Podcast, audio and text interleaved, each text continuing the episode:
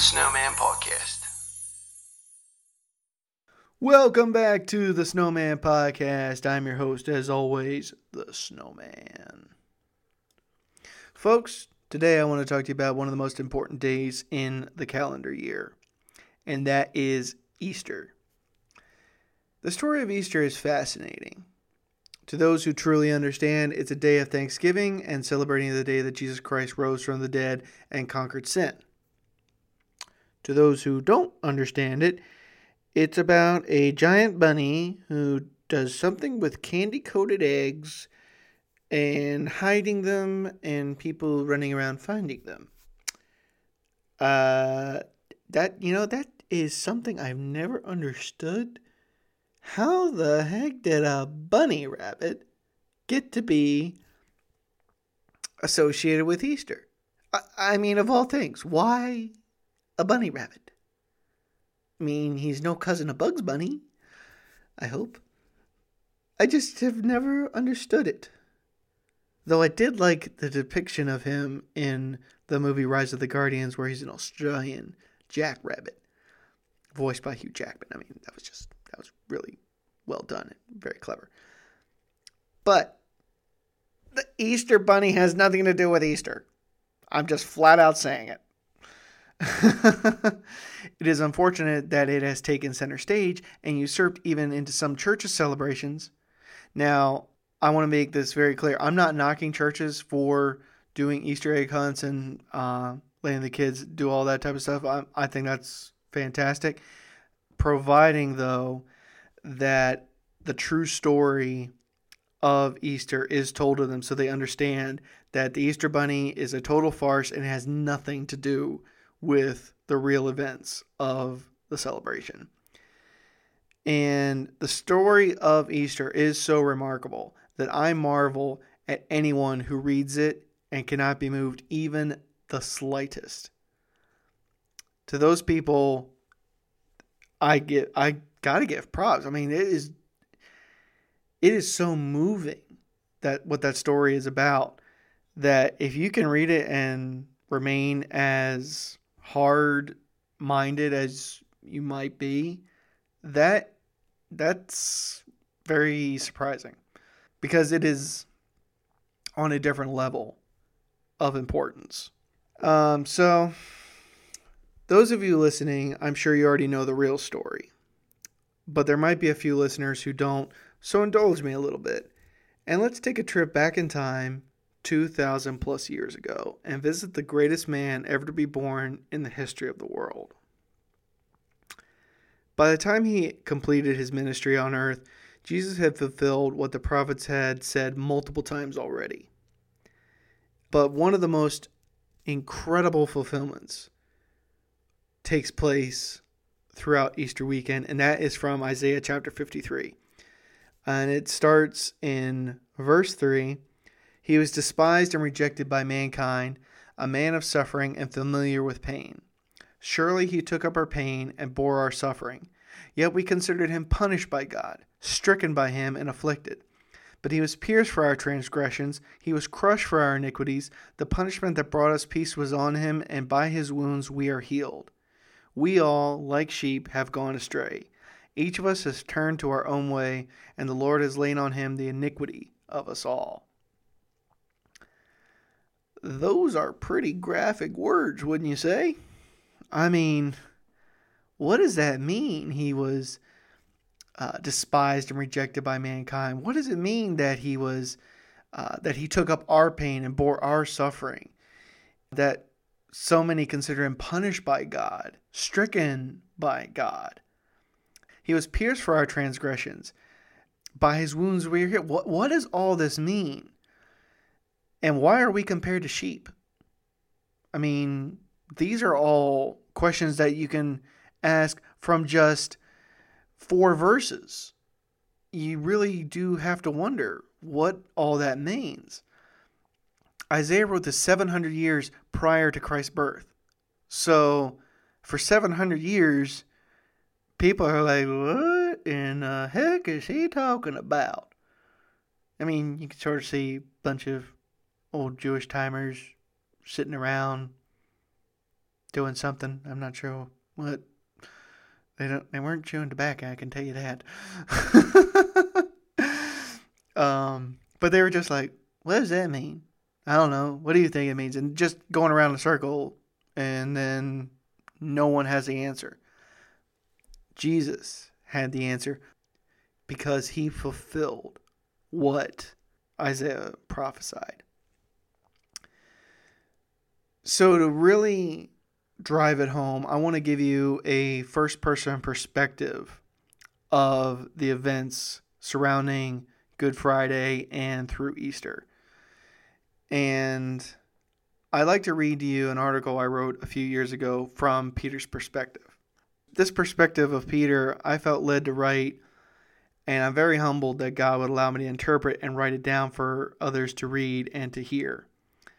Um, it's got some graphic stuff in it, but the story of Easter in its true form is extremely graphic.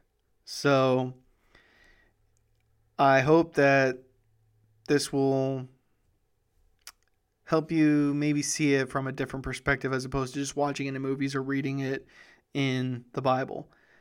It's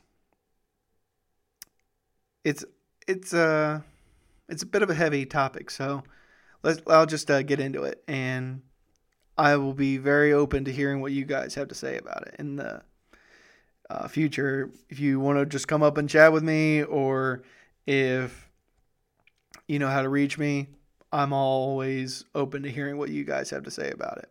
So here we go with Peter's perspective. The rooster crowed. Instantly, I turned and ran out of the courtyard into the empty street. I just kept running and running. Then I tripped over a loose stone and fell, cutting myself. But I didn't care. I got up and kept running. Finally, I came upon an alleyway where I collapsed and began sobbing uncontrollable tears. I couldn't get the way he looked at me out of my mind. He simply looked up when the rooster crowed, and his gaze pierced my soul. I remember how I had said to him earlier in the evening that I would never deny him. I had even said I'd die with him if that were to be the case. But in the end, I had done exactly as he had said. Before the rooster crowed, I would deny him three times. How could I have done this to my Lord and my God?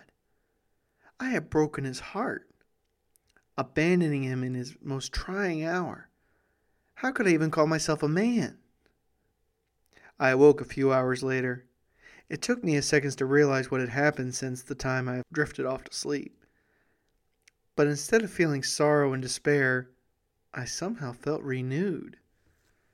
I knew that what I had done had been sinful and worthy of death, but now I felt alive and forgiven somehow. Standing up, I stretched and realized the street outside was jam packed with people, and there was a lot of yelling going on. Confused by this spectacle, I walked to the edge of the alley. I asked a man standing there, "Hey, what what's going on?" I've heard the Romans are leading three men to be crucified, and one of them is the prophet from Nazareth, the one called Jesus. I could barely believe my ears. Why, why was he condemned to die? Beats me. All I know is I was coming here for the Passover, and the whole city is up in arms against the man. I'm not from around here, so I don't know what they have against him. Look, here they come now. We looked down the street and saw two men carrying heavy crosses on their shoulders. Romans clearing a path for them. I didn't recognize either of the first two, but then I saw the third man. I couldn't believe what I saw. The man was soaked in blood. A crown of nasty thorns was pressed into his head, and his beard was partially gone. The tunic he wore used to be white, but now was bright red from all the blood. He struggled mightily with the cross he was being forced to carry, and as he got in front of me and the stranger, he fell to the ground, gasping for air. The Roman centurion swore. By Jupiter! Then he looked over in our direction. Shoving his way through the crowd, he looked at the stranger. What's your name? Simon of Cyrene. You look strong enough. Carry this man's cross so we can get there faster. This crowd is making me and my men uneasy, and you know how we Romans don't like feeling that way. Simon nodded. Then, looking at me for a brief second, he followed the centurion through the crowd and lifted the cross off the man lying in the street. I still hadn't seen Jesus. Simon had said three men were being crucified and that Jesus was one of them. Then the realization hit me. The man soaked in blood was Jesus. Oh my God, I cried out. Why had they done this to him? I couldn't understand as they passed me by, with the rest of the city following along. We walked to the base of a gnarly looking hill. It was the Romans' favorite place to execute prisoners, for it let the whole city see. By the time I got there, I could hear the screams of the two criminals being nailed to their crosses. The crowd had grown silent as the screams continued, but then we heard the sound of more spikes being pounded by hammers, but no cries of pain. Twelve times we heard the chilling sound of metal hitting metal. Then, after a few moments, they raised the three crosses for the people to see. A mixture of emotions ran through the crowd. Some cheered, some openly wept, a few even laughed. I looked up at my friend and didn't know what emotion to express anger or sorrow. How could they be doing this to a man whose sole ambition was to bring light to this dark world? Now hung naked, nailed to a cross, barely able to move, I couldn't understand. I then saw Simon walking down from the hill, visibly quite shaken at the events that had occurred. Simon, I called him. Looking my way, he made his way over to me. I can't believe what he said. What? After they finished nailing him to the cross, he spoke just barely audible, yet I heard him, even though I was several yards away. What did he say? He said, Father, forgive them, for they know not what they do. I couldn't comprehend what that meant. I looked back at Jesus as he languished on the cross and realized that even though he was now suffering unimaginable pain, he still asked God to forgive those who had done this to him. He asked God to forgive me. It was too much without speaking another word to Simon. I turned and walked away, my mind spinning. I just couldn't comprehend anything to make sense anymore. I just knew I had to get away from there. Three days later, sitting underneath the window, I stared blankly at the floorboards. Jesus had been dead for three days. But then Mary had come in a couple of hours ago saying that his body was gone. John and I instantly got up and ran to the tomb in which he had been buried and saw that she had spoken the truth. John believed that he had risen. But I wasn't sure. I mean, it was possible, I guess. I had seen Jesus raise a young girl from the dead. Then there was Lazarus. He had been dead for four days, and yet Jesus still raised him from the dead. But that was Jesus doing it. How could he raise himself? It was a lot to think about, and I still needed some time to do so. Standing up, I walked over to the water pitcher where John also stood deep in thought. Grabbing the ladle, I lifted it to my lips and drank the water. When I put the ladle back in the pitcher and turned, I saw Jesus standing in front of me, no more than a foot away from me. With a smile, he said, Peace be with you. Jumping almost to hit the ceiling, I shook my head and rubbed my eyes. After readjusting them, I looked and Jesus was still standing there with a big smile on his face. Then, with adoration filling my soul, I fell to my knees and worshipped him. John and the others did the same. Jesus then extended his hand out to me, and I took it. I saw the nail mark in it as well as his feet. I did this for you, you know. I did it for the whole world, both those present and those yet to come. You will be a pillar in teaching others about me, Pete. You will be solid and durable, even when hard times come. You will remain strong. An unexplainable joy filled my soul as he spoke those words, and any confusion, doubt, or sorrow that had been in my mind now vanished. Yes, Lord, was all I could say. Jesus then laughed and embraced me with a big bear hug. I hugged him back, tears of joy running down my face. I had been redeemed. So think about it the hours leading throughout Good Friday. Jesus, the man who had preached about the coming kingdom of God, healed the sick, brought sight to the blind, made the lame walk again, and performed more miracles than anyone had ever seen. The man who had brought hope and light and the promise of peace into a dark world was dead. A man who had done no wrong was betrayed and falsely accused and had been sentenced to die a death reserved only hardened criminals deserved crucifixion. The most agonizing and humiliating kind of death known to man at the time, and quite possibly still today. Jesus had described how he would die rather stealthily to Nicodemus in their private conversation noted in John 3 14 through 15. Just as Moses lifted up the snake in the wilderness, so the Son of Man must be lifted up, that everyone who believes may have eternal life in him. Crucifixion was meant to humiliate the victim in their final hours. Jesus had suffered for six hours before giving up his life. When he did so, the centurion in charge declared he truly was the Son of God. As you heard in the narrative, Jesus' disciples were heartbroken. Their leader and Savior was dead. What were they to do now? They had counted on Jesus to lead them forever. Despite the fact he had told them what was going to happen multiple times, they never let his words sink in. After his death, he'd been taken down from the cross and laid in a rich man's tomb. There was little time to prepare the body for burial due to the Jewish Sabbath rules, so as soon as the Sabbath had ended, several women walked to the tomb to anoint their master's body. They knew they would have to get past the guards, but they were going to be leaving later that day anyway, as their orders had only been to stay there for three days. Yet as the women approached, they noticed something was off. As in, the stone was off. Actually, it wasn't off, it had been rolled away. Some might even say it had been blown outward. They hurried to the entrance and carefully walked inside. They'd only been in there a few moments when suddenly two angels shining as bright as the sun appeared before them. The women bowed their heads as they didn't know what to do or say. Then one of the angels said something that truly baffled them, even more so. He asked a question why do you seek the living among the dead? He is not here, but is now risen, just as he said. Imagine what is going through those women's minds at that moment. Probably a whole bunch of things.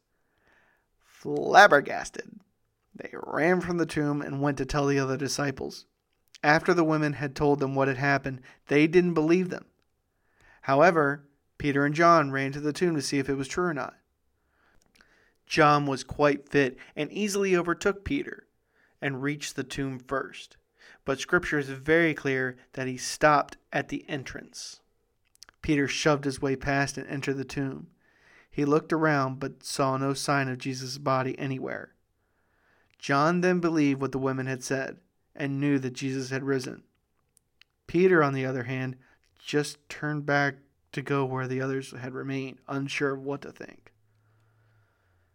Mary Magdalene had returned with them, and after they had departed, she remained behind weeping. She then heard a voice behind her asking why she was weeping. She turned and saw a man in the shadows of the trees, and thought he must be the gardener. Through her tears, she replied, Because they have taken away my Lord. She asked for where his body was, that she could take it back. But then the gardener stepped into the light and she saw that it was none other than Jesus himself. She ran to embrace him, but he stopped her, as he had not yet ascended to his Father. But he told her to go and tell the others, and that he would be with them all soon. And that's where my narrative ended a few minutes ago. I'm sure you've all heard the saying, there is no greater love than to lay down one's life for one's friends. The military uses this a lot, especially during wartime. But it was Jesus who showed us the ultimate gift by laying his life down for the world. He did so out of love. He called you friend before you even knew his name. When someone thinks of a friend, they think of someone they have a good time with, enjoying conversation and the like. Jesus wants to share that with you. He doesn't care what you've done. As long as you believe in him, your sins are forgiven. You no longer have to fear death because he took the keys of death away from Satan once and for all. Jesus awaits you with open arms. Don't laugh it off and say I'm too far gone. For not even the thief on the cross next to him was too far gone. He believed in Jesus, and Jesus met him in heaven. It makes you ask the question who was he? This man who left his kingdom to come to our abode.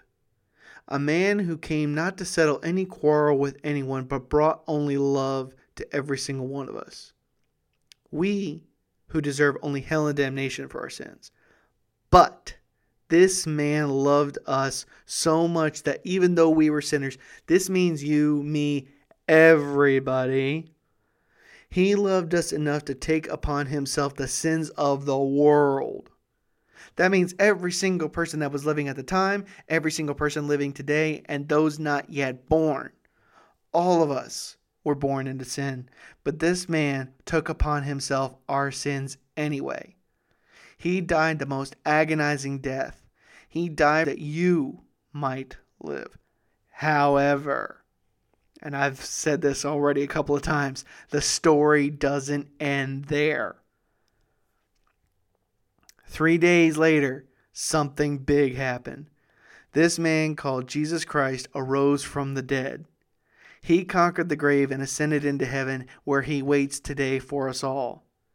That means no matter what you have done in your life, nothing can stop God from loving you. He is waiting for you with open arms. All you have to do is embrace Him. However, He leaves that choice up to you.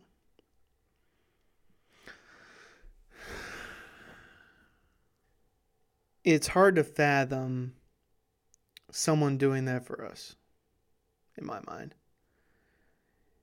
You don't think a total stranger would just be like, hey, I've never met you, but I'm going to die for you anyway.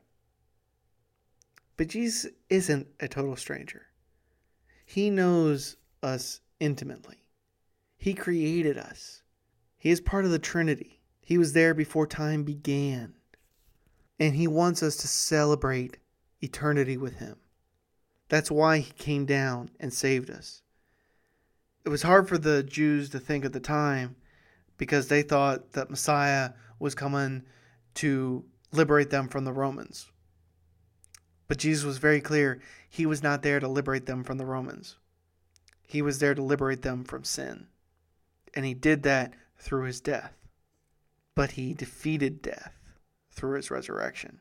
God raised him from the dead. I get chills just even thinking about what that would have looked like. I mean, imagine the glory of God that night or that morning when light shone from the tomb and burst forth, terrifying the soldiers on guard duty. I mean, that is just remarkable. You are literally at a loss for words. No other religion has something like this in their history or writings. Not Hinduism, not Buddhism, not Islam, not Judaism. Judaism, you think, oh, yeah, they, they talk about this. No, they don't believe in Jesus a lot of people have the misconception that if they're Jewish, that means they're already saved. No. The only way you are saved is if you put your faith fully into Jesus Christ and accept Him as your Lord and Savior. It is a shame that so many people disregard Easter for what it is. They don't give it enough credit. They don't give it enough thought. And that's that's unfortunate on their end. Um, it's unfortunate because they're missing out. They're they're still lost.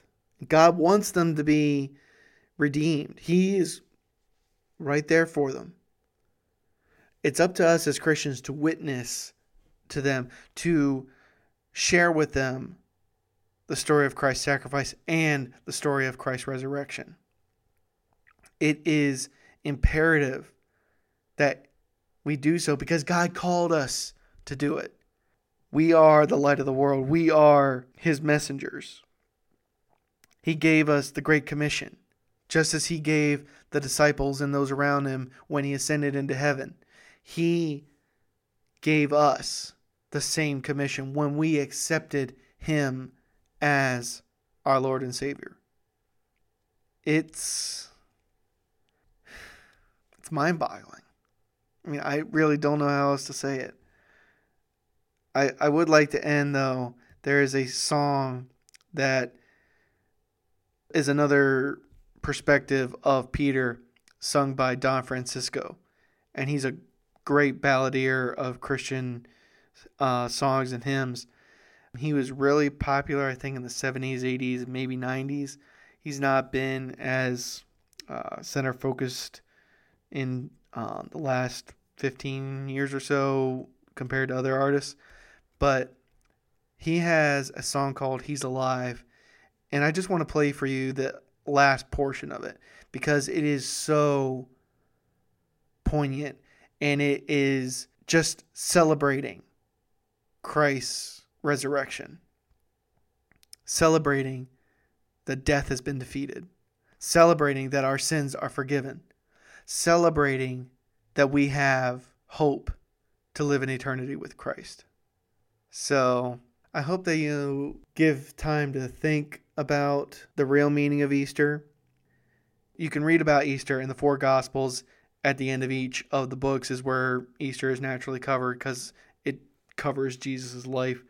And naturally, Easter takes place at the supposed end of his life, but then we know what happens, of course. So I highly encourage you to read that and sort of shifting back to the beginning part of the podcast where I uh, share with you that passage from Isaiah, through hearing the story and reading the story for yourself, you will now be able to see what those words meant. Because Christ's death on the cross was everything that Isaiah had talked about. He was despised and rejected by man. He was humiliated he received stripes on his back. Those were the that was the flogging that he received before um, being crucified. It is all there. Jesus was there to take the sins of the world for you and for me. I can't stress that enough. Now, we'll mess up. We'll mess up a lot. But God's love is unending. But if we have repentant hearts, we can have hope and faith in Christ that we have still been redeemed. We must always strive for Christ and we must always live for Christ. He lives in us now through the Holy Spirit. It is just, I, I don't know what else to say. I really don't. But I really just wanted to share with you how much Easter truly means to me. I mean, I've sometimes have in past and throughout my life been like a lot of you be like, eh, it's Easter, Resurrection Day, yay, whatever. But it just seems a little bit more poignant nowadays. And that's because I've grown in maturity and realizing the importance of it. So I hope that as the song takes you out of this podcast and you go about the rest of your day, that you just pick up the Bible and read about Jesus' sacrifice for you because it'll change your life. It will literally change your life, but it will be always for the better. yep. So that's what I got for you, folks. I pray that you will find Christ as your cornerstone and that you will let him guide you for the rest of your life.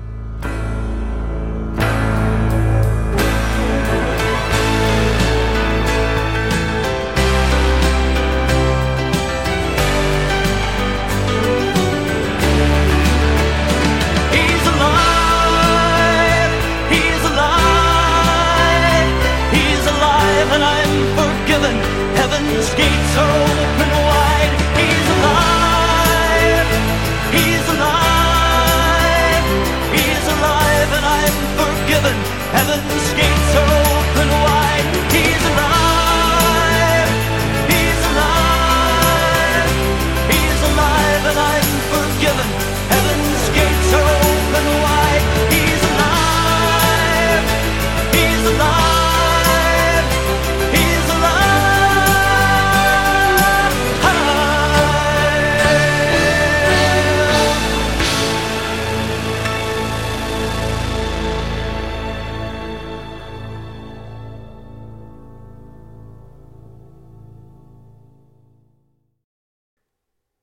Thank you for listening to that episode of the Snowman Podcast. I hope you enjoyed listening to it. You can subscribe via iTunes or Spotify. Just type in the Snowman Podcast and look for a snowman with the American flag in the background.